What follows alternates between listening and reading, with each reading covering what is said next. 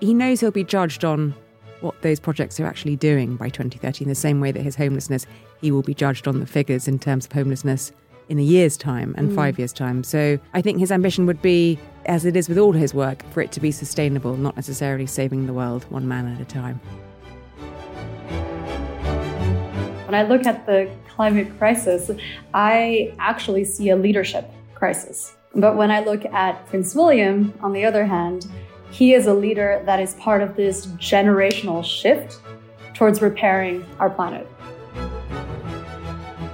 Hi, everyone, and welcome back to another episode of a Right Royal podcast with me, Andrea. And me, Emmy. In this week's episode, we're looking at the Earthshot Prize, a huge, ambitious 10 year, £50 million project which aims to find solutions to some of the Earth's biggest environmental issues, led by the Prince of Wales. It launched in 2021 and it's a passion project for William and sees him following in the footsteps of his father, King Charles, and his grandfather, the Duke of Edinburgh, in championing ways to save the planet planet. Indeed. And as usual, we have some amazing guests to help us understand what William and his Earthshot Prize are hoping to achieve. We have Sunday Times royal editor and broadcaster Roya Nikkhah joining us, who has been breaking stories on the royal family for many years and has attended the two Earthshot Prize ceremonies and was the first journalist to interview William as Prince of Wales. Plus, Hello's very own US editor Justin Ravitz will give us the lowdown about the Earthshot Innovation Summit, which he attended in New York this September. And we'll be talking to an actual Earthshot winner, Vaitea Cowan. But first, we can't kick off the show without having our environmentally friendly royal editor, Emily Nash, in for a chat. Hi, Emily. Hello. You're recycling me, right? Are you environmentally we friendly? We recycle you every you, episode. You I are sustainable. I do my best. Yeah, slowly turning into compost in front of your eyes. Thank you for having me back. Before we get into things, should we hear some words from our sponsor? Why not? As you know, here at Hello, we love all things royal, and our sponsor today has as much love and dedication to the royals as we do. Offering a wide variety of fascinating, high quality documentaries and analysis, True Royalty TV is an on demand service that allows you to watch hundreds of regally themed titles about royalty through the ages and around the world. You can discover more about the Earthshot Prize in True Royalty TV's own bi weekly royal update programme, The Royal Beat. You've been on that, I have been on that. One of their most recent episodes, Royal Tours de Force, tells all about William's most recent trip to New York for the Earthshot Innovation Summit ahead of his journey to Singapore for this year's ceremony, which we're thoroughly looking forward to chatting about today. You can also see how William is following in his father's footsteps in terms of his environmentalism in their documentary Prince William Monarch in the Making. Luckily for our Right Royal listeners, True Royalty TV are offering a very special offer of a three month subscription only for the price of one. To receive this amazing deal, all you need to do is visit trueroyalty.tv forward slash hello to sign up today. That is like the perfect offer for you, Andrea. You love a bargain. I do. I love a bargain. Thank you so much to True Royalty TV for sponsoring this episode. The platform is available in all major app stores and streaming platforms. Now back to the show. Now, Emily, you followed Prince William's journey since he launched the Earthshot Prize. Tell us about it. Well, it's a hugely ambitious project. It's aiming to find solutions to some of the world's greatest environmental problems. And what's interesting about it is that there's so much doom and gloom about climate change, about the state of the planet. William has taken the approach of being a stubborn optimist. And it's something he's talked about quite a lot. But he is saying, look, guys, we're never going to find answers to this situation if we just bury our heads in the sand and find it overwhelming and you know hugely pessimistic because there is a lot of good being done out there. President John F Kennedy's moonshot speech laid down a challenge to American innovation and ingenuity. We choose to go to the moon, he said, not because it is easy, but because it is hard. It was that moonshot speech that inspired me to launch the Earthshot Prize with the aim of doing the same for climate change as President Kennedy did for the space race. What he's actually doing is bringing amazing projects from all over the world into the spotlight and giving them recognition, first and foremost, but also offering them this chance to win one of five £1 million prizes each year for different categories and have their businesses or their projects scaled and expanded and supported by big business. So it's a way of finding these solutions, you know, whether that's to problems like waste or water pollution or air pollution, and presenting ways that we can overcome these things.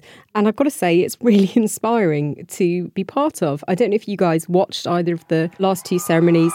They were really quite starry events. There were lots of celebrities. I know you're a huge Moira Rose fan, Emmy. Oh, yeah. Moira. She appeared at last year's prize ceremony in Boston. And it's drawn a lot of attention to us. You know, he's got people like Bill Gates, he's got people like Mike Bloomberg, seriously wealthy, powerful individuals now backing this cause. Queen Rania of Jordan, for example, is on the Earthshot wow. Prize Council, Cate Blanchett. There are big names associated with this, but what I like about it and what it is doing is giving very small, in some cases, tiny enterprises this platform to show the good that they're doing and to expand that across whole continents in some cases. So I think it's exciting. Just to circle back really quickly, uh, are you saying that if I start an environmentally friendly business, William might give me a million pounds? It's not going to be that straightforward, mean, but listen, to... I'm sure he's all ears if you. Uh... I must speak to my manager directly. no, but look, he absolutely has a point. How many of us look at the headlines and panic and think, oh God, we're all doomed, we're all going to be on fire by 2050? Obviously, not everyone believes in climate science and whatnot, but I think the vast majority of people look at what's happening around us. We look at the state of litter in the streets, the pollution in our rivers and streams and oceans, and we feel quite powerless to do anything about it. Well, I think the summer that we've had, you know, half Europe being on fire is evident. Absolutely. And look, whatever your views on that whole situation are, it's undeniable that there are people who are really making a difference to mm. people's lives. And whether that's through stoves that use cleaner fuel sources in Africa, to ways of recycling waste in India. There are all these incredible projects going on out there. And let's face it, we all could do with some happier, more positive news. Yeah, absolutely. Now, when I think about the environment, I actually, you know, King Charles is the first one that comes to mind because he's been working tirelessly on that for many, many years. Do you think he has really been an influence for Prince William. He was ahead of his time, wasn't he? He was. Charles? Look, Charles has been talking about climate change for more than half a century. That's quite hard to get your head around, isn't yeah. it? And he would be the first to admit that people poo pooed his ideas at first. You know, people thought he was crazy, you know, talking to his plants. Um, which he's openly admitted. He still, to this day, when he plants a tree, gives it a little shake for good luck, which is kind of eccentric. But I think people have come round to seeing his point of view. You know, what's going on, as you say, around the world is now undeniable. And he has just stuck to his principles on this for such a long time that I think it's really earned him a lot of respect around the world. I was on the state visit to France in September, and what struck me is how much respect the French people had for him, not because he's a monarch now, not because he was the Prince of Wales, but because he is known for having had these environmental principles for a long time. And I think that's kind of rare in this day and age to have someone in a position of power who has absolutely been true to their passion projects, if you like. I think it's such a positive trait in Charles that I think has rallied a lot of people to be happy that he's our new monarch, that he feels so passionately about a subject so many other people do. Yeah, and you know, we know obviously the late Queen, she loved her trees. We've heard David Attenborough talking about that uh, extensively. The late Duke of Edinburgh, of course, helped set up the World Wildlife Fund. And so there is this theme running through the royal family's history. What I think William's doing differently is a bit less of the sort of hand wringing that other environmentalists have done over the years and a bit more positive action. And we've seen from the stories of some of the winners so far, just in two years, how they've expanded and how many lives they are impacting. And it does make you think that if they are given the platform to succeed and the backing to succeed, they really can change the world. So, what can we expect from this year's ceremony, Emily? Well, it's going to be really starry. So we know that Hannah Waddingham from Ted Lasso yes. is going to be the host. I love um, her. We think we're all big fans. And of course, she did so well at the Eurovision Song Contest this year. We have Cate Blanchett, who's one of the Earthshot Prize Council members. Oh my God, really? Yeah. and Robert Irwin, son of the late, great zookeeper, I think is the way to term it, and conservationist. Oh, yeah. I Steve Irwin. TikTok. Yeah. So there's some big names. You've got bands like Bastille and One Republic playing. There are other film stars from around the world taking part. And it's really about drawing attention to something that fans might not otherwise engage in. Do we think William has picked these bands because he actually just enjoys the music? Or I mean, he may well be a fan. yeah. We'll have to wait and see if he's like bopping along uh, as they perform. That's some serious star power, though. That's incredible. It is. And I think it shows just how much traction it's getting after three years. You know, they've had a 20% increase in nominations this year 1,100 nominations from all, wow. all over the world. Wow. And you really can imagine that in 10 years' time, it's going to snowball. Next up, Gaga. Oh my God, can you imagine? Well, she has Swift. worked with him before, you know, as has Taylor. Taylor did karaoke with him. Another example that we found out this week about the effect that this is having on our everyday lives already. I met a guy called Pierre Paslier, who was a winner with Notpla, which is a company that's based here in London. It's producing food packaging from a seaweed derived source. So it has a kind of film over it to prevent it leaking, but it contains no plastic wow. whatsoever. And he was telling us that A, it's been fantastic having the exposure that the prize has given him, but also having Prince William directly involved. He's president of the Football Association. So what he's done is introduced Notpla to his beloved Aston Villa Football Club. You know, we know William's an absolute yes. diehard fan. And Aston Villa have taken this on board and they've looked at their catering and they've decided to switch to non plastic.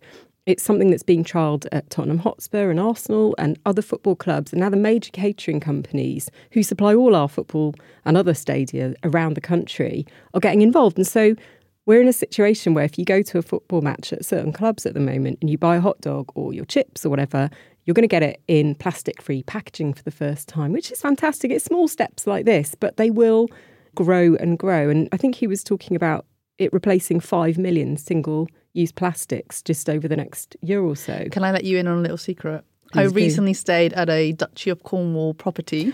Ooh. And as I walked in, they had a lovely box full of scones.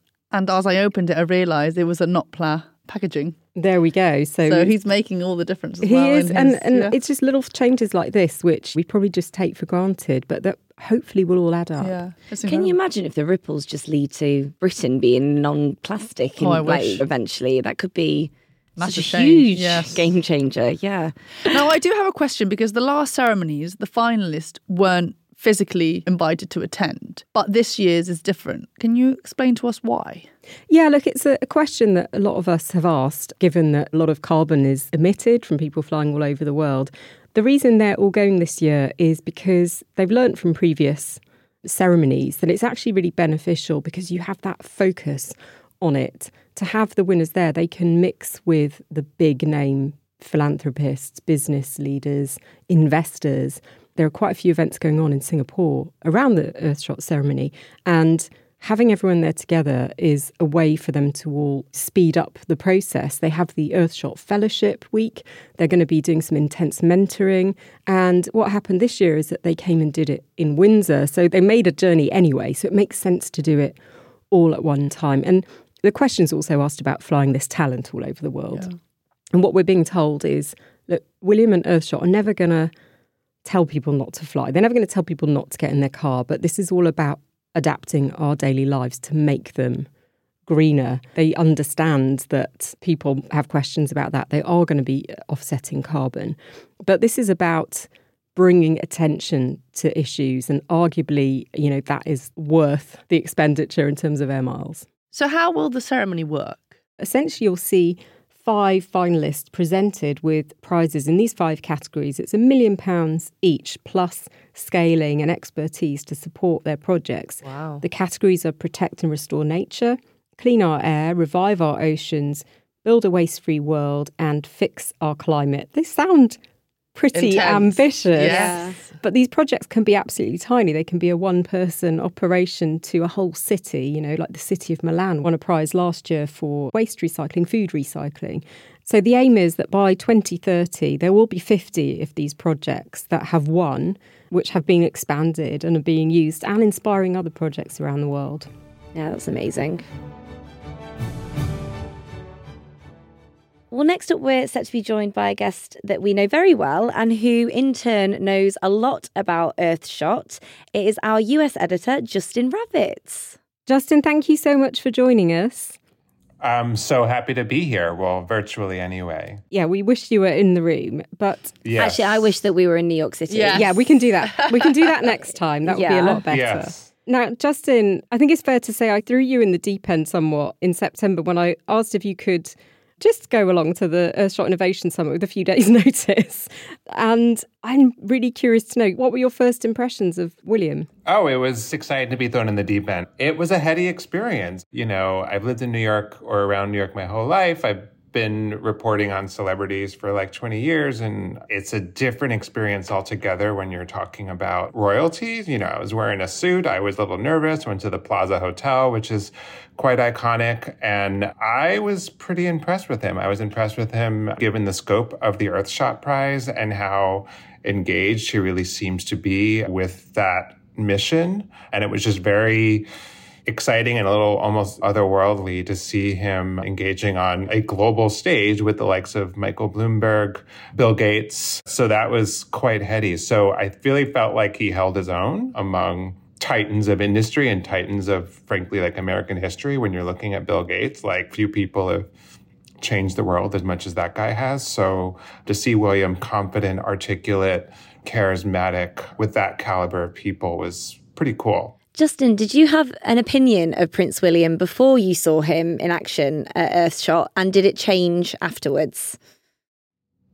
Yeah, I remember when we were both young lads, and you know, I just thought of him as Diana's son. And again, working in the industry that I work in, I remember when he was engaged to Kate. I remember covering his wedding, seeing him grow into a man and a husband and a, and a father, and now he's the second in line. So my opinion of him was definitely he has grown up and he's capable and he's really actually engaged. This isn't him just cutting a ribbon at some supermarket in Cardiff or whatever. Hey. Um, he really, he really Nothing wrong with cared. Cardiff, Justin. We were Oh, very see, excited that's- about the new don't- I just thought about, yeah, that's where they are right now. Right? Yeah, of course, yeah. Sorry, I'm not, I'm not mocking that. I'm sure Kate looks fabulous. I love her new bang. No, Um, no, and and the thing is, is that here in New York, also, I have to say, I don't know if you guys heard about this, but we had insane flooding, really crazy rain, and the city was in a standstill. You know, subways were flooded, people couldn't go anywhere. A couple people in New York State died, and the reason why I bring this up it's climate change. It is real. Mm-hmm. And this is part of why the Earthshot Prize is so important. And I don't think Prince William is feeding us a line that he cares about this deeply and he wants to do something about it. So I never thought of him as an unserious person, but seeing him at the Earthshot and experiencing this time that he was here just saw me putting his money where his mouth is. I want to go back to the summit because it's what you say. You know, I think other people that haven't maybe followed William so closely think, oh, he just kind of appears there, does a bit of this and that. But actually, he really is knowledgeable on the subject and he cares about every single detail. And at the Innovation Summit, Justin, the credentials that you got were actually, you know, you could plant them and it would grow wildflowers. Like he had thought of every single detail. Yes, no, I noticed that also actually. So it definitely was quite thoughtful. And I got to interview a few of the finalists. And the ones that I was most curious to talk to were the ones whose mission was sort of community based. I mean, all of the finalists were quite impressive, but a lot of them were very like techie. But I think because when I think of the Royals, I think of them relating and connecting with communities, families, people on the individual level. So one of the folks I spoke to. He was from the Peruvian organization uh, that's all about connecting communities. And I think that what this guy had to say was quite meaningful because he was talking about generations of indigenous peoples in the Peruvian highlands, figuring out how to just make things more sustainable and replace lost growth and stuff like that. And so this is something where you have ancient tribal communities existing in the modern world and trying to adjust to that the modern world has wrought. And then you also have William, who is descended from thousands of years of British kings. So it's sort of like you have ancient roots, people whose roots go way back, completely different families and family trees and traditions and cultures, but they're kind of united in the modern world trying to stave off disaster, frankly. So that was sort of a weird interesting connection that I made getting to talk to some of the finalists. And these are people like you probably would never imagine a couple of weeks ago that you're going to wake up and go and speak to a Peruvian tribesman, right? It's he's able to put a spotlight on people whose stories you otherwise wouldn't hear, which I think is really powerful. Yeah, precisely, precisely. And people have opinions about how useful and relevant royals are in the modern world. And I think again, William is pretty intelligent and cognizant of that. Again, I don't think this is just an optics reputational thing, but again, this is him kind of proving to me at least that he's aware and cognizant and most of all like empathetic and he cares about this stuff because he has kids and he has a country that could be underwater if uh, Oh, we don't God. figure Yeah. things out. yeah. Speaking of underwater, and again, he talks about him putting his money where his mouth is. He also was not afraid to get his hands and literally his waders dirty on that trip Oh to New God. York. I think that was a sight not many of us expected to see him wading through New York Harbor. And uh, there'd been some heavy rain, and by all accounts, you don't go in the water after heavy rain in New York. Oh, right, of course. How could I forget? I mentioned our flooding, but the first day of his engagements around town, it was bad weather too. It wasn't quite so calamitous, but it was bad weather. And I was like, oof. Governor's Island in the rain? That doesn't sound so fun. First of all, to those not in the know, Governor's Island is a really cool repurposed island that used to be basically military barracks. And like much of New York, it was revitalized over the past mm, like 15 years. And I go there just often for art exhibits and just to have a picnic. And also it's on New York Harbor. So it's neat to see William visit a place that I care about a lot. And that has this really interesting historical legacy. But anyway, yeah, I personally would not choose to wait in the East River. I know it's been cleaned up, but I was like, ooh, like I'm glad I'm glad William's already had children because I don't know what happens after you wade in the East River. Uh, but anyway, the rain cleared up and he put on waiters and he was really game. We spoke with some of those kids that he got to meet. They were really impressed and charmed by him. And by the way, he looks really good in a hat. He should wear a hat more often. Really? Or cap. We'll, we'll pass that Yeah. on. We'll You're pass that sounding on. like Yeah. quite the monarchist. Yeah, have you I joined know. the fan club? Tell us the I know. truth. yeah, like and and I didn't even get any Kate in the picture. If I saw Kate, I would lose my mind. Uh, yeah. And also that other engagement was quite moving when he visited the firehouse downtown right by the 9/11. And I forgot that. I was like, "Oh yes, he was a he was a first responder." So again, this is not some out of touch royal gesture. Like he knows what it's about. A disaster response, being a first responder. It was meaningful to me as a New Yorker for William to have that emotional connection with these guys, with these firefighters downtown. And you forget, I cannot believe it's over 20 years ago, by the way. That's, That's a whole crazy. other It's thing. crazy. Yeah, it's insane. Now, according to Justin, William's trip was an incredible success. And it's not just Justin, everyone has said that William's trip to New York was a success. I think there was also a poll not long ago where Americans had him as their sort of number one celebrity figure. Do you buy into that, Justin? What do you think Americans think of William and Earthshot, I guess? Of the royals, I think William and Kate have a pretty good reputation at this point. Not to be too controversial, but I would say, like the rest of the world, there's a more divided opinion of his brother and his sister in law. I don't share that opinion. I kind of love all of them, to be honest. William and Kate both have this kind of charisma to them, and it doesn't hurt that their kids are so kind of irrepressible and cute and have such personalities.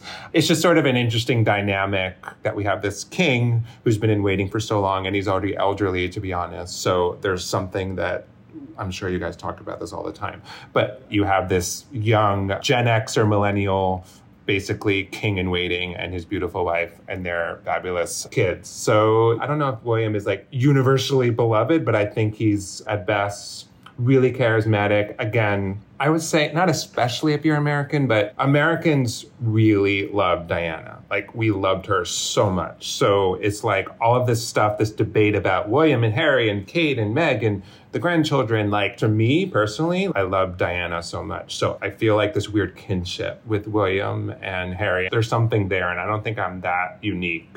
Um, as an American, that feels this connection to Diana. How inspired were you personally by Earthshot? I was really inspired. Like I said, I was happy to meet some of the finalists. So I think about climate change when, you know, Queens gets flooded. And I think about climate change in that aspect. And then I'm reminded of the other calamities that it has wrought and sort of when you talk about fishing and planting trees and things like that. So I felt pretty hopeful. Justin, thank you so much for joining us. It was really great to hear your insights on that. And I'm sure, like us, you'll be tuning in to see this year's ceremony. 100%. Thank you guys. Miss you. See you Bye. soon. See you soon. Thanks, Bye.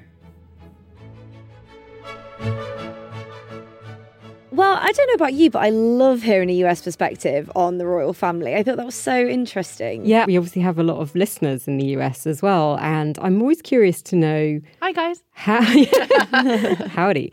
I'm always curious to know people's take on things in different countries. There are so many different perspectives on this. And I think that what's so good about Earthshot is it is bringing people together from all over the world. Like you heard some of the people Justin spoke to Yeah. are from far flung corners that you'd otherwise never really hear about. And I think that's what it's doing really well. But it's so worthy as well. It's not just a PR move, like Justin was saying. William really does have the credentials to back up everything he's Yeah. doing. And it's just, yeah, it's really inspiring. I completely agree with Justin. You can tell that Justin has joined every single fan group for Oh, William. Justin is a monarchist through and through. We love it. New Yorker and monarchist. Now, up next is a really good friend of yours, Emily. So, who best to introduce her than you? That's right. I'm very excited to welcome my friend, the royal editor of the Sunday Times, Roya Nikkhah, to the podcast. Welcome, Roya. Welcome. Roya, we're thrilled to have you here with us. Thank you so much for coming.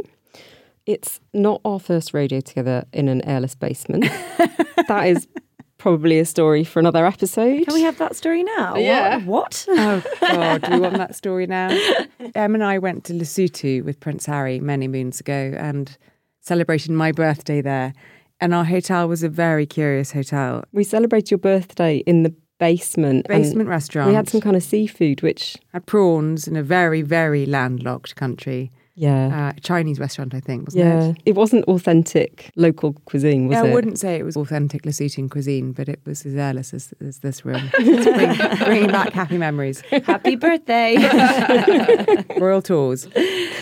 Look, today we're talking about Prince William and his Earthshot Prize, something that has been described as a career defining project for him. Do you think this is something we will still be talking about in decades to come? I think William would hope that we're still talking about it in decades to come. I mean, it's a very long term project, it's over 10 years.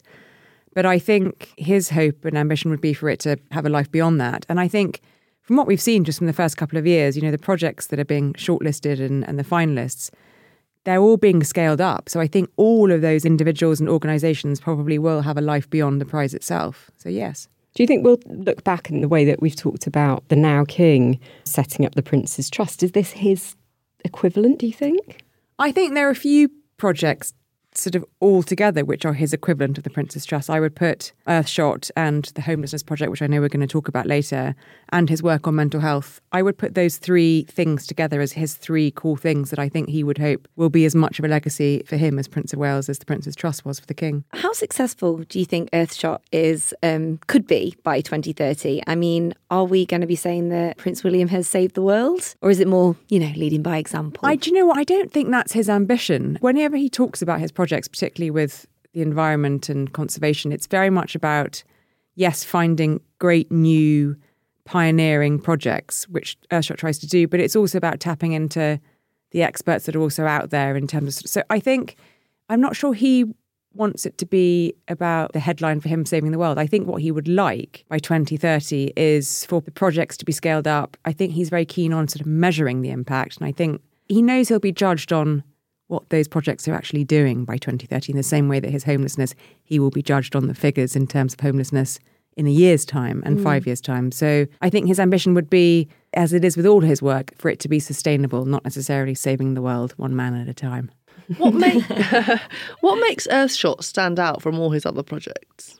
I think the scale of it, the kind of global reach of it, Yeah. the amount of money that's going into it. And if you look at the partnership he's done with Mike Bloomberg, Yeah. who was the former mayor of, of New York, his Bloomberg Philanthropies, I think I looked this up the other day because I was writing about it, has put more than 60 million pounds into Earthshot already. Oh, wow. Yeah, and he's hooking up finalists with quite interesting companies. You know, the fact that he's going around the world each year for a final, yes, okay, he's always going to be criticised while you're, you're, you're travelling a lot. But I Yeah. think we're going to Singapore for the next Earthshot because he wants to get the message out to that part of Asia.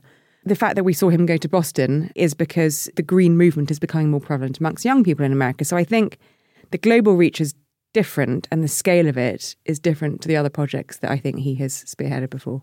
We've just seen them welcome Tim Cook, uh, the Apple CEO, as well to Windsor, and he's really having some success, isn't he? Bringing in the tech giants in a way that perhaps the Royals haven't quite managed in the past. Well, it's interesting you say that because previously he did not have a good experience with the tech giants when You're he right. launched his Yeah. cyberbullying task force, which was chaired by Brent Hoberman and the lastminute.com tech giant. He got everyone in. He got Facebook in and Twitter and He gave them quite a telling off. Well, he, they, they, you know, they were very happy to keep coming and have tea and biscuits at Kensington Palace, but they weren't keen to even acknowledge there was an issue with young people and safety online, let alone do any of the things that the task force was keen for guidelines to sign up to. So perhaps as Prince of Wales, now he's a bit more senior, he may have more luck with people actually doing rather than just coming along and saying. there does seem to be a groundswell of big names coming forward and backing this. Hmm. Do you think it's because he has now, as you say, more status as a global statesman? Well, he got some pretty big names on when he launched it as Duke of Cambridge. You had the celebrities like Shakira and Cate Blanchett on board, and then you had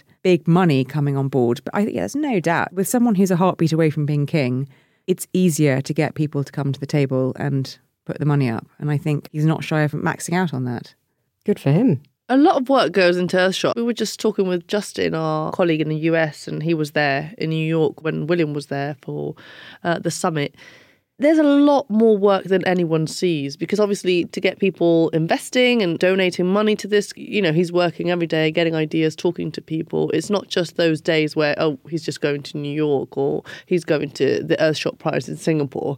It's kind of like an everyday, really hard work from him. Yeah, it is. And sometimes William gets criticised historically Yeah. for, you know, being work shy. The work shy wilting, that was, you know, back in the day, not so much now. But I think he doesn't really mind taking that hit because a lot more work does, you know, if you look at the court circular, he's meeting Yeah. people every day.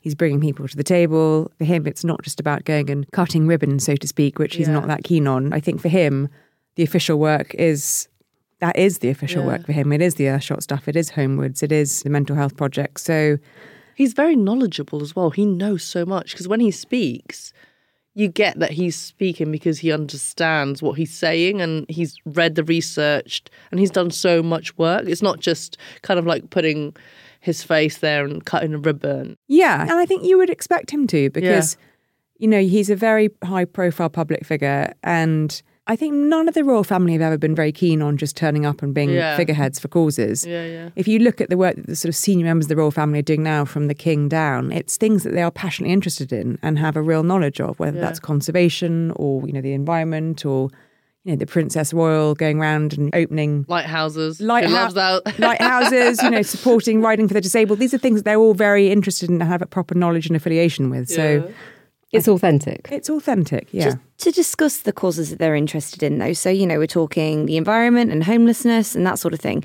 How do they marry that up with their own lifestyle choices? I mean, do you see them in the future changing their travel habits, for example? It's a very good question. And it's something that we do all pose that question and ask them. I mean, on travel, it's a really tricky one because, you know, the king gets quite a lot of flack as well as William for taking planes and traveling a lot, given that they're sort of campaigning on the green ticket.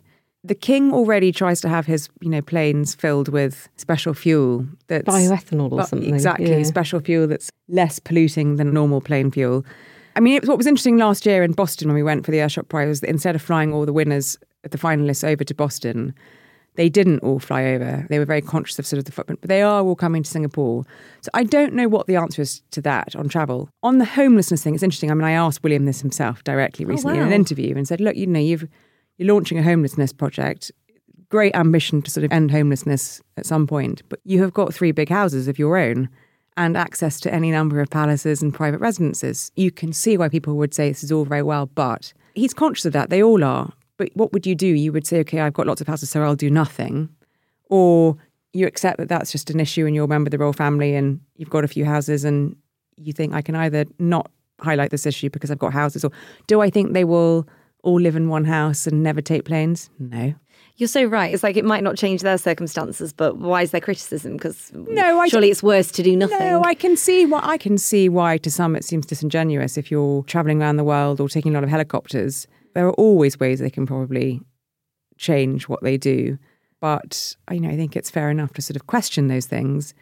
But I suppose it's better to be highlighting issues rather than living your life like that and not highlighting anything. Larry, you've followed William's trajectory from university graduate to army officer, search and rescue pilot, and air ambulance pilot to Duke of Cambridge, and now Prince of Wales. Heir apparent, you're one of the very few people who's interviewed him, and you're the only person to have interviewed him, I believe, since he became Prince of Wales. How much do you think his real world experience has served him in the position he's in now? A lot. I don't think you can begin to underestimate that. And I think if you look at every life choice he's made in terms of sort of career and direction of travel and the causes he wants to champion, it's so much linked to his life experience. Just something like you mentioned search and rescue helicopter piloting and the air ambulance piloting. William has talked so much about the impact that experiences doing those jobs have had on him in terms of picking up the whole issue of mental health. And he's spoken very openly about that and having to, you know, do some very tricky, very distressing rescues in his helicopter, both as an air ambulance pilot and as an RAF pilot. And I think what's really interesting, I remember when I wrote a profile of William, oh gosh, the year before last, what was interesting to me was when he wanted to do the air ambulance pilot job there was real pushback amongst some of the courtiers who questioned whether or not it was right that a member of the royal family should have like a proper day job with a salary, which of course he gave to charity, in the sort of commercial sector. Then he had to really push back against that. But I think it's part of what you were talking about, him sort of knowing what he's talking about. Whether that was with the army, him and Harry always felt if we're going to represent, have affiliations with regiments, we need to be able to look at the soldiers and say, you know, we've done our time too, we know. And it's the same with the mental health. I think having done those two jobs where he saw the impact on distressed families and also his co workers. He's lived a bit of it, he understands it, not to mention, you know, the history with his own childhood, which was difficult, and his mother and her own mental health problems, which she talked about very openly. So I think almost every bit of his life experience is woven into his life choices and his career choices, and now the choices he makes as the next king in terms of the work that he does. Now, we're obviously talking to you ahead of the Earthshot Prize, and you'll actually be accompanying Prince William. I hope to be. what do you think about the decision of Kate not accompanying? Like, do you think it'll impact the press and the attention that it will get? Because remembering last year's, all I can think about is him and Kate turning up, mm. her in a beautiful green rented dress. Like, we can't say it's a bad idea because we know that she's staying behind to help mm. their son mm. with his exams. But do you think it'll have an impact? Probably. Yes, it probably will have an impact in terms of media coverage. Yeah. I'm sure William is aware of that. And to be honest, I think that would be fine with him. Yeah. You know, he went out to New York recently on his own. He was great. She could have gone with him. She didn't. Yeah. He loves having her by his side. And obviously, it's very high profile when she goes with him. But I think sometimes he quite likes doing yeah. his own thing. And Earthshot is very much his own thing. And of course, she supports it. You know, she yeah, came yeah, to the inaugural one here. But actually, I think, you know, William would always prefer the focus was on the substance of the projects that he's talking about rather than his wife and what dress she's wearing. Yes, yes, I know. Sorry. No, it's fine. it's fine. That's all your fault, by the way. I know. no, no, it's the readers. They You're love everything it. wrong mm. with the. oh, damn. you talked earlier about having interviewed Prince William about the Homewards Project, which is another really proactive and ambitious idea that it is going to have measurable results. I mean, that's putting quite a lot of pressure on himself and his team for starters, but why is it important for them to do that and to demonstrate that they're having an impact? We've joked about it already, but what's wrong these days with just unveiling a plaque? It's just not how William rolls. It's not how he wants to do the job. And I can remember him telling someone, I don't ever want to be a ribbon cutter. It's just not what I'm going to do. And a big part of his job is doing that. But I think he knows he's going to get a lot of flack by putting his head above the parapet on homelessness because A, he's got, you know, three big homes, and B, it is a very lofty ambition, and he knows he'll be judged on the figures in a year's time and five years' time. But his view is I'd rather try and I'd rather sort of get all the experts together and really put a lot of energy and money behind this than not. Than do nothing. Than do nothing. And I think he probably feels in the homelessness sector and conservation in the environment, he does enough just turning up to things and unveiling plaques and opening things around that. You know, we saw him just before he launched Homewards. He was unveiling an amazing new project that Centrepoint had spearheaded in Peckham. So He does a lot of that too, but I think it's almost like a sort of test for himself. He knows he'll be judged on the results that he's able to deliver with these big projects, and so that's the challenge for him. I think that's what makes him tick. Yeah. It drives him to It be definitely does. change. I think it does. The fact that he's setting these targets and goals, knowing there's a very real chance that he may not achieve them all, is probably what keeps them working even harder and keeps them more motivated. How much discussion do you think there is behind the scenes about which member of the family gets to champion which cause? Because there are some overlaps, aren't there? There are. I think there probably used to be much more than there is now. I mean, certainly when Prince Harry was a working member of the royal family, there was always quite a lot of friction there in terms of issues, military and conservation, that he was keen to do because, you know, William was quite keen to do them too. But actually, you've also seen it at play in a very positive way. You know, whenever William talks about conservation or the environment, or when the late Queen did, or when Charles did, they would all sort of reference each other, you mm. know, and William will often pay tribute to his father and his grandfather for inspiring him. And remember the Queen giving that address to COP26, saying, you know, I'm so proud of the work my son and his elder son and have done. So I think there probably used to be much more discussion than there is just to sort of try and divvy it up. I think now that there are a few members of the royal family, everyone is sort of in their groove mm-hmm. and everyone's sort of got their thing. And actually, when you think about it, the king has a sort of different way of working now. We know what his legacy projects are. So the profile really is just on William and Kate. Is anyone really sort of looking at the key projects Princess Anne is doing? They should be probably, but they're probably not. Yeah. Well, I think that's like how she likes to roll, isn't it? She it? definitely likes to roll like that. She Yeah, get she below gets the on radar. with it below the radar. Yeah. Five jobs a day, bang. Yeah, yeah. I would like to ask what your predictions are, though, for him as the Prince of Wales and to his eventual reign as King William V.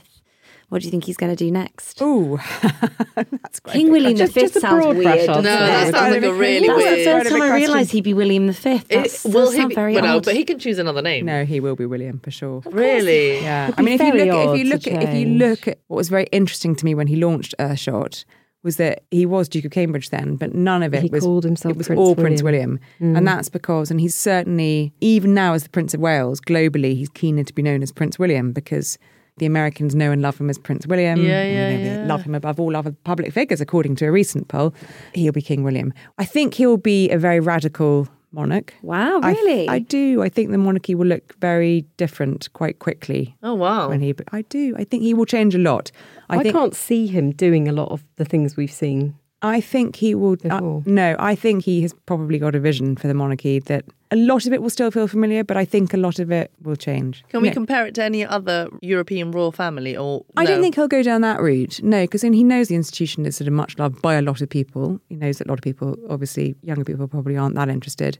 It will still sort of, you know, we'll know we have the British royal family, but you know, for instance, within days of the coronation, I knew that wasn't really the sort of service he would want. He was very keen to relay that that wasn't the kind of service he would want, and his coronation will look very different and very modern. And even within days of his father's coronation, he was putting out there that it's going to be quite different when I'm king. Mm-hmm. So I think things will change quite a lot. I- like more pared back or less religious? Or... I feel like there could be less pageantry, not in a bad way. You might disagree with me on this, but I always feel he looks slightly uncomfortable on Garter Day yes. in the ermine and, and the feathered cap. And I think I he does really appreciate the tradition. Yeah. But maybe, maybe we'll see a bit less of that. It's interesting. I remember asking one of his sort of good friends about that for that profile piece a couple of years ago, who said he completely understands and appreciates that a lot of people love the magic and the mystery of it and all that. So he won't strip back all of that. But I think there probably will be a little bit less Public. pomp. It might, it might just look a, a little bit more modern. I agree. I agree. Interesting. Relevant. quite exciting. Relevant. That's his buzzword. Not that I'm in a rush for that to happen. No, King well, look, Charles you know think any- that- I don't think any, long live the king Long for, our, live own, the king. for, our- for our own mental yeah. health. Yeah. We're also, you know, going to have to get you back in many years' time to check whether your predictions were right. I will have retired myself. long after. Roya, thanks so much for coming. It's always a delight to speak to you, and thanks for joining us in the airless basement. Uh, It's my absolute pleasure. As you know from Lesotho, I love an airless basement. Thank you, Roya. Thank you.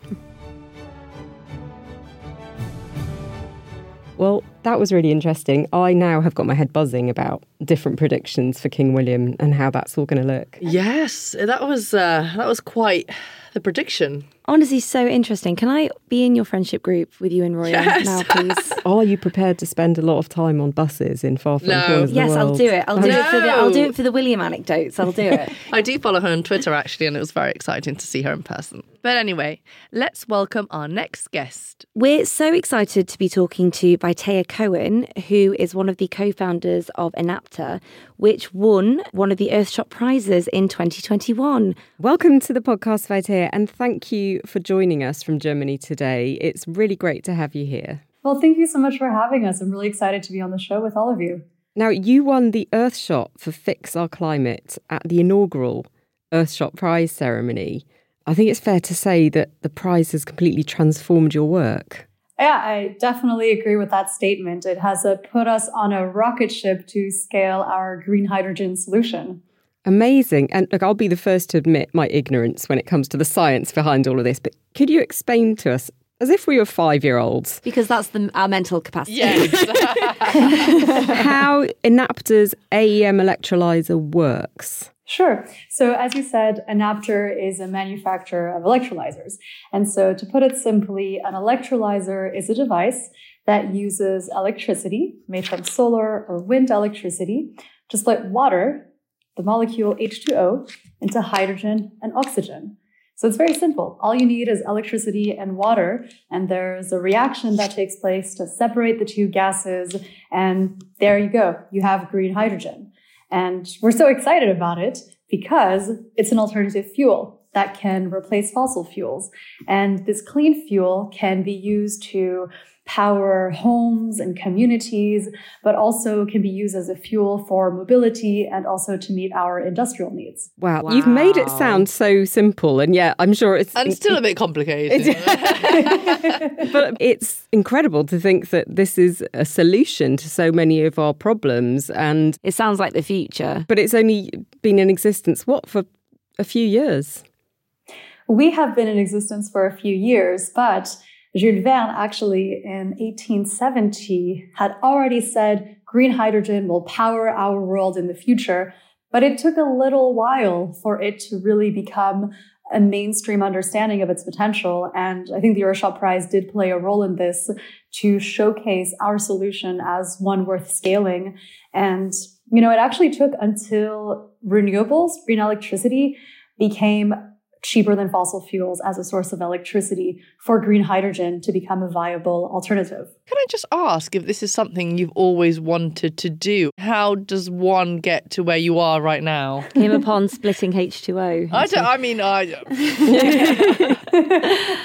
you know, you ask kids nowadays, "What do you want to do?" You know, Uh, I what want to save the planet Yeah, saving I- the world is dreaming pretty big. I know, but I mean, it's incredible. I just want to know when you set your sights on that. I definitely was part of those who were born loving nature. You know, I love the environment and all of its magic. I was not born thinking, I'm going to scale a solution that splits water into hydrogen. Oh, really? i'm relieved to hear that but I was born with a lot of curiosity. So when I learned about green hydrogen by stumbling upon it while having just moved in Chiang Mai after my business studies and read about this solar hydrogen house that was being built, the microgrid was being set up, I had to go meet the people behind this idea and this vision. Sebastian and Jan, were completing their solar hydrogen house, taught me a lot about it, showed me how it's not that complicated, just as I've explained it to you, that it was possible. And today we are now the three co-founders of Enapter. Amazing. Wow. And now, look, for our listeners to understand, you come from New Caledonia, which is a very, very long way away from where we're sitting in the London studio. Can you tell us how much growing up there has affected your concerns, I suppose, about climate change? Yeah, thanks for asking. You know, New Caledonia is far away. It's next to Australia, New Zealand, and it is like living in paradise. You know, it's an incredible environment. It's white beach sands and an incredible ecosystem underwater also that is living there. And swimming there is like swimming in an aquarium with Wow. uh, you know fluorescent um, corals and multicolor fish. And Okay, we'll go and visit. forest. Yeah. Okay. Well, It's sure, you okay. convinced us. It's fine. you're you're all invited. You're all invited. so I think I was I've always had this deep connection for nature and appreciation for our environment. If I think back to my ancestors, they were exploring the seas, following the stars and, and exploring and just fishing, right? And it's quite sad to realize that this same sea is actually threatening their home. And so when I was back in New Caledonia, actually this summer, I saw these huge rocks on some of the beaches, and they were placed there as an effort to preserve the size of the beach to shrink due to the rising sea level.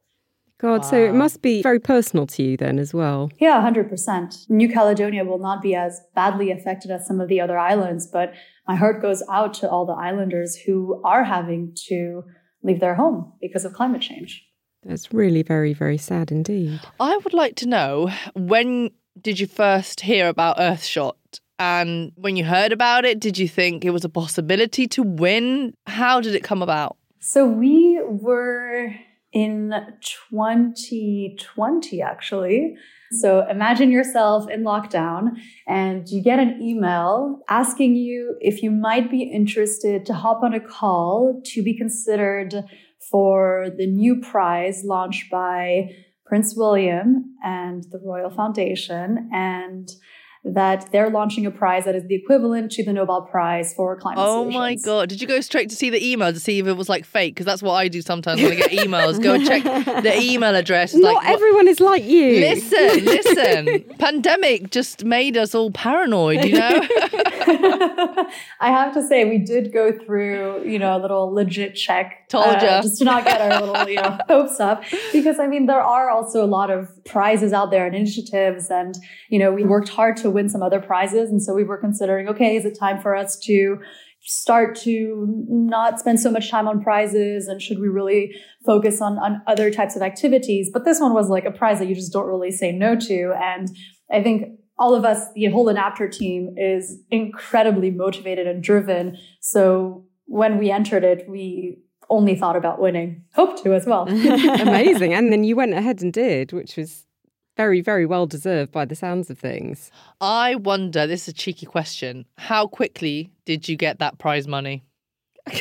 Well, well, it's very important because I assume you do take part in so many competitions because you do need the funding to be able to grow. Yeah, I mean, are we talking PayPal, Monzo? What's the- Venmo? Yeah, I mean, you know, you do raise an important point, right? In order for solutions like ours to have exponential impact to solve our climate, we also need exponential investments Yeah. to have that exponential growth, right? So to your question on how is the funding with the Earthshot Prize, they take their winners seriously and hold us accountable to Mm. Yeah, meet yeah. certain goals, right? So it was over time as we met certain milestones. That's amazing. Very good answer I do to like a that. cheeky question. No, but I do yeah. like that that they keep a tab on and they do care.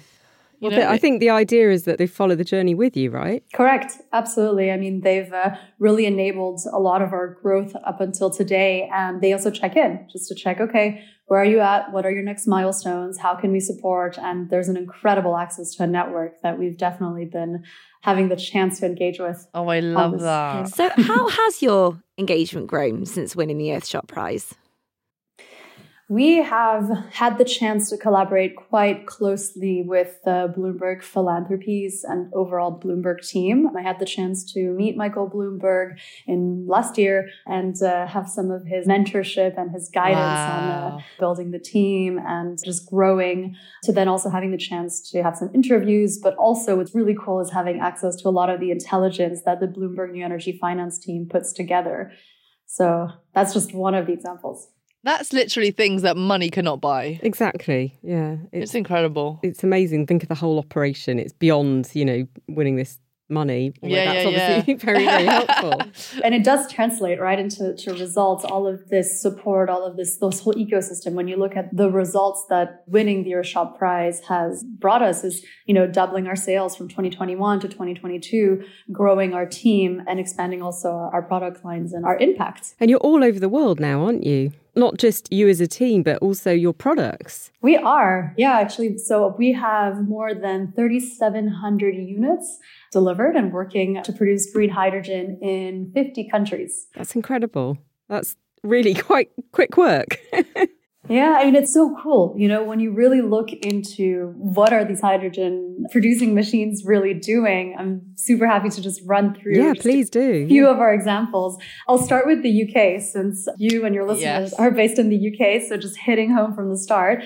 We worked with a green hydrogen project developer called Protium that is helping breweries and distilleries decarbonize and even uses our electrolyzers to fuel hydrogen buses that are running in Wales. And these buses are running emission free. You've won me over immediately. Yeah. A, a, I'm Welsh, so that's wonderful news about the buses, but, but also breweries and distilleries. I mean, you know your way to the British people's hearts. Yes. Right there. that's some smart thinking. It's these things that we enjoy every day, right? So I think it's really bringing green hydrogen closer, closer to all of us and closer to you here in the UK, flying us all across the US and also across into another industry, because that is one of the greatest advantage of green hydrogen, right? It's an alternative fuel that can help us replace fossil fuels, not just in the use cases we just mentioned, but also in others like industrial applications and even to produce an alternative fuel like green ammonia. One of our partners in the US is producing green ammonia that can be used for container ships, for example. It's really quite incredible that, as you say, such a simple process can have such a huge effect. That's incredible. It, it does make me wonder why haven't we done this earlier? Yeah, I think it's been this addiction to fossil fuels purely because of it's cheap you know, mm. it's been cheap for a very long time and it's artificially cheap because fossil fuels are subsidized. So when we look at alternatives, the level of playing field is just not there, right? I mean, a clean fuel is competing against an artificially low priced fossil fuel. So it's been only until recently that the world is waking up but too slowly. There's like they're they're hitting snooze, you know, yeah. to the fact that we need to wake up and fight uh, climate change urgently. So, you know, the real reason is just purely because of cost, and we will bring costs down as we scale up solutions like our electrolyzers. It's interesting that you use the word urgently. How urgent is it that this becomes the hopefully norm. worldwide in the norm? Yeah, exactly without scaring me, please. I think we need to be scared on this one, Emmy. yeah, no, you're right, you're right. I think there's been this misconception that climate change is something of the future, but actually it is happening today, right? We've had a summer full of natural disasters, you know, wildfires, floods.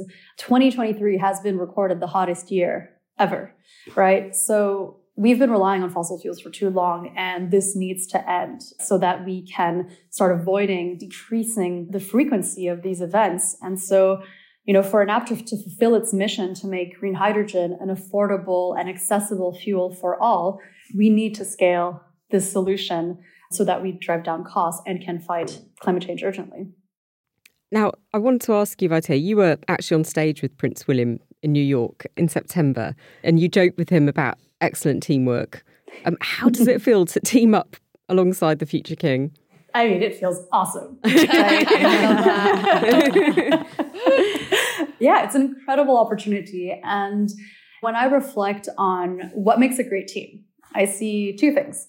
On the one hand, I see skills, and on the other hand, I see values.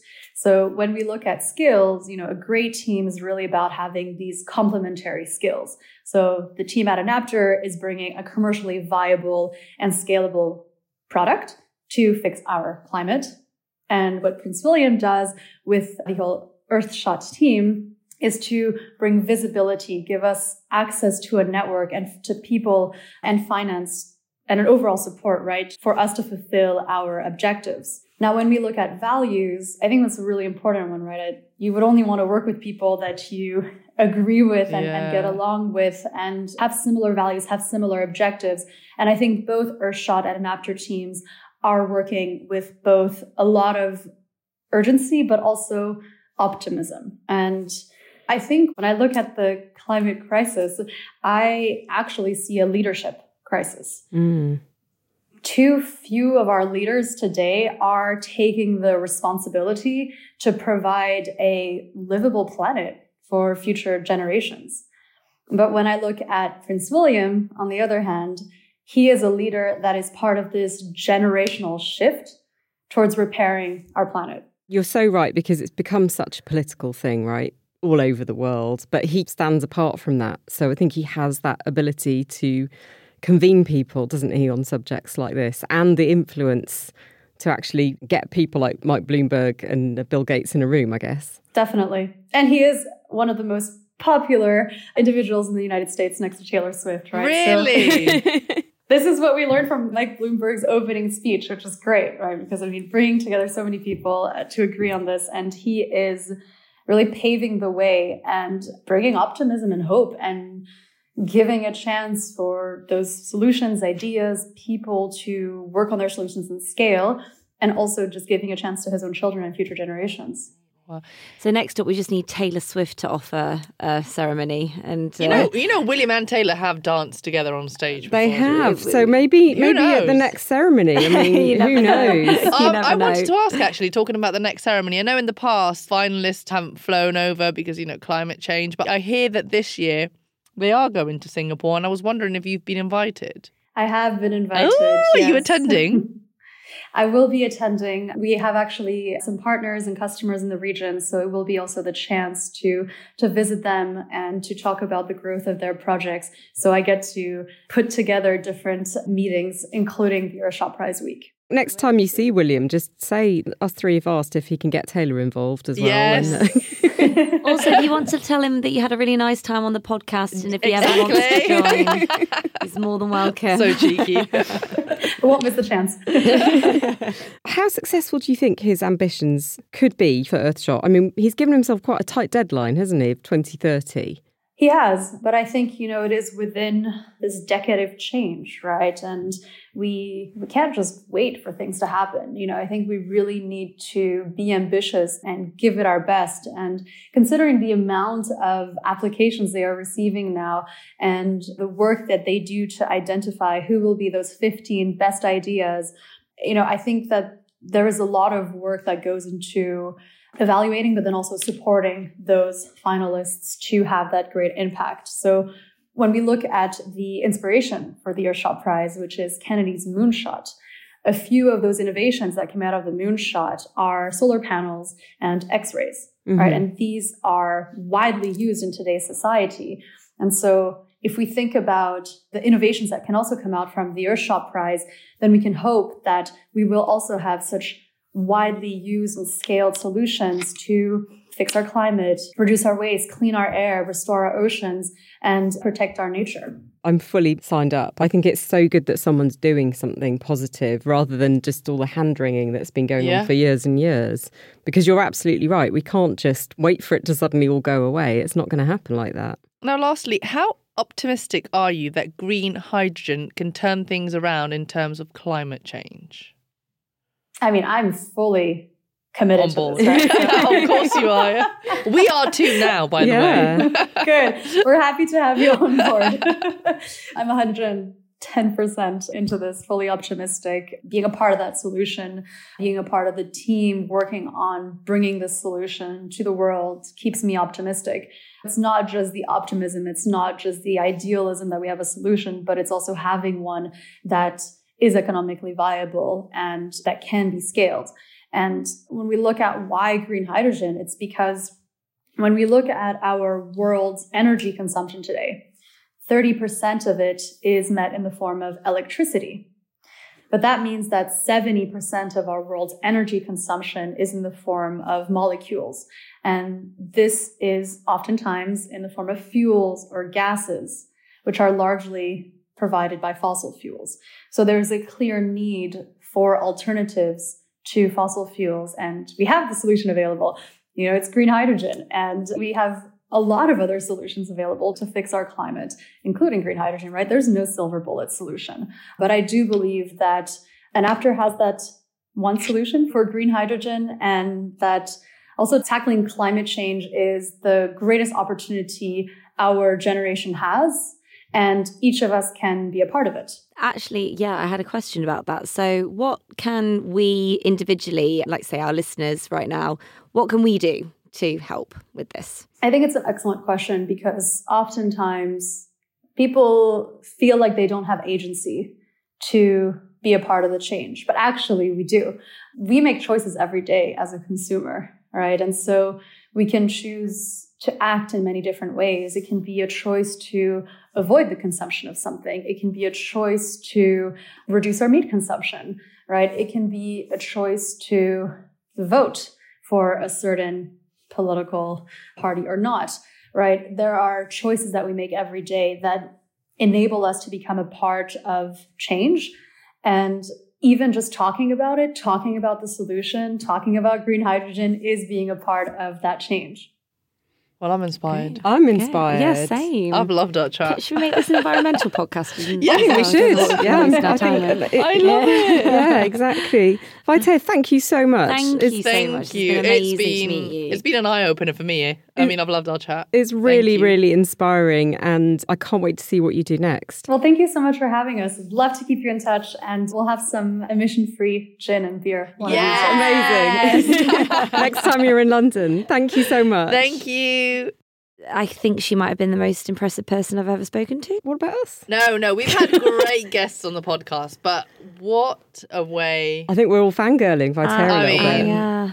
She is incredibly young, incredibly talented, and I'm in awe. I'm in awe of her. But, and also, I was just saying this earlier. Thank God for people like her who are putting their money where their mouth is and actually. Changing the world. Listen, and Yeah. thank God for passion projects that Prince William does really work hard on.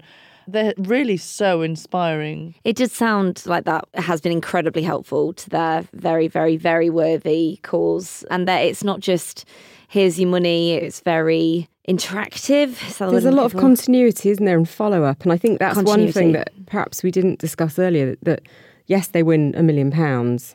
But Ding, actually, if ding. you, in, in the scale of what they're doing, is a drop in the ocean, right? But it's Yeah. the mentoring, it's the business intelligence, it's the support. Yeah. Money can't buy that. And I said it to her. It's just incredible. Yeah, but also to hear how personal it was for her as well, you know, because imagine your home nation being under threat from rising sea levels. I can't begin to imagine that. No. Well, I feel like I learned a lot from Vaitea, and I hope you at home did too. Because if I can understand science, then surely Just surely this bit of anyone science. can. Emmy's just heading home now to split the atom. Right, so that's everything from us today. Thank you so much to all of our guests and to you two for joining us. We'll be back to talk about royal love stories, so don't forget to subscribe now. In the meantime, catch more from Hello with our news and entertainment show, The Daily Lowdown, available on Spotify, Apple, and wherever you get your podcasts. Bye.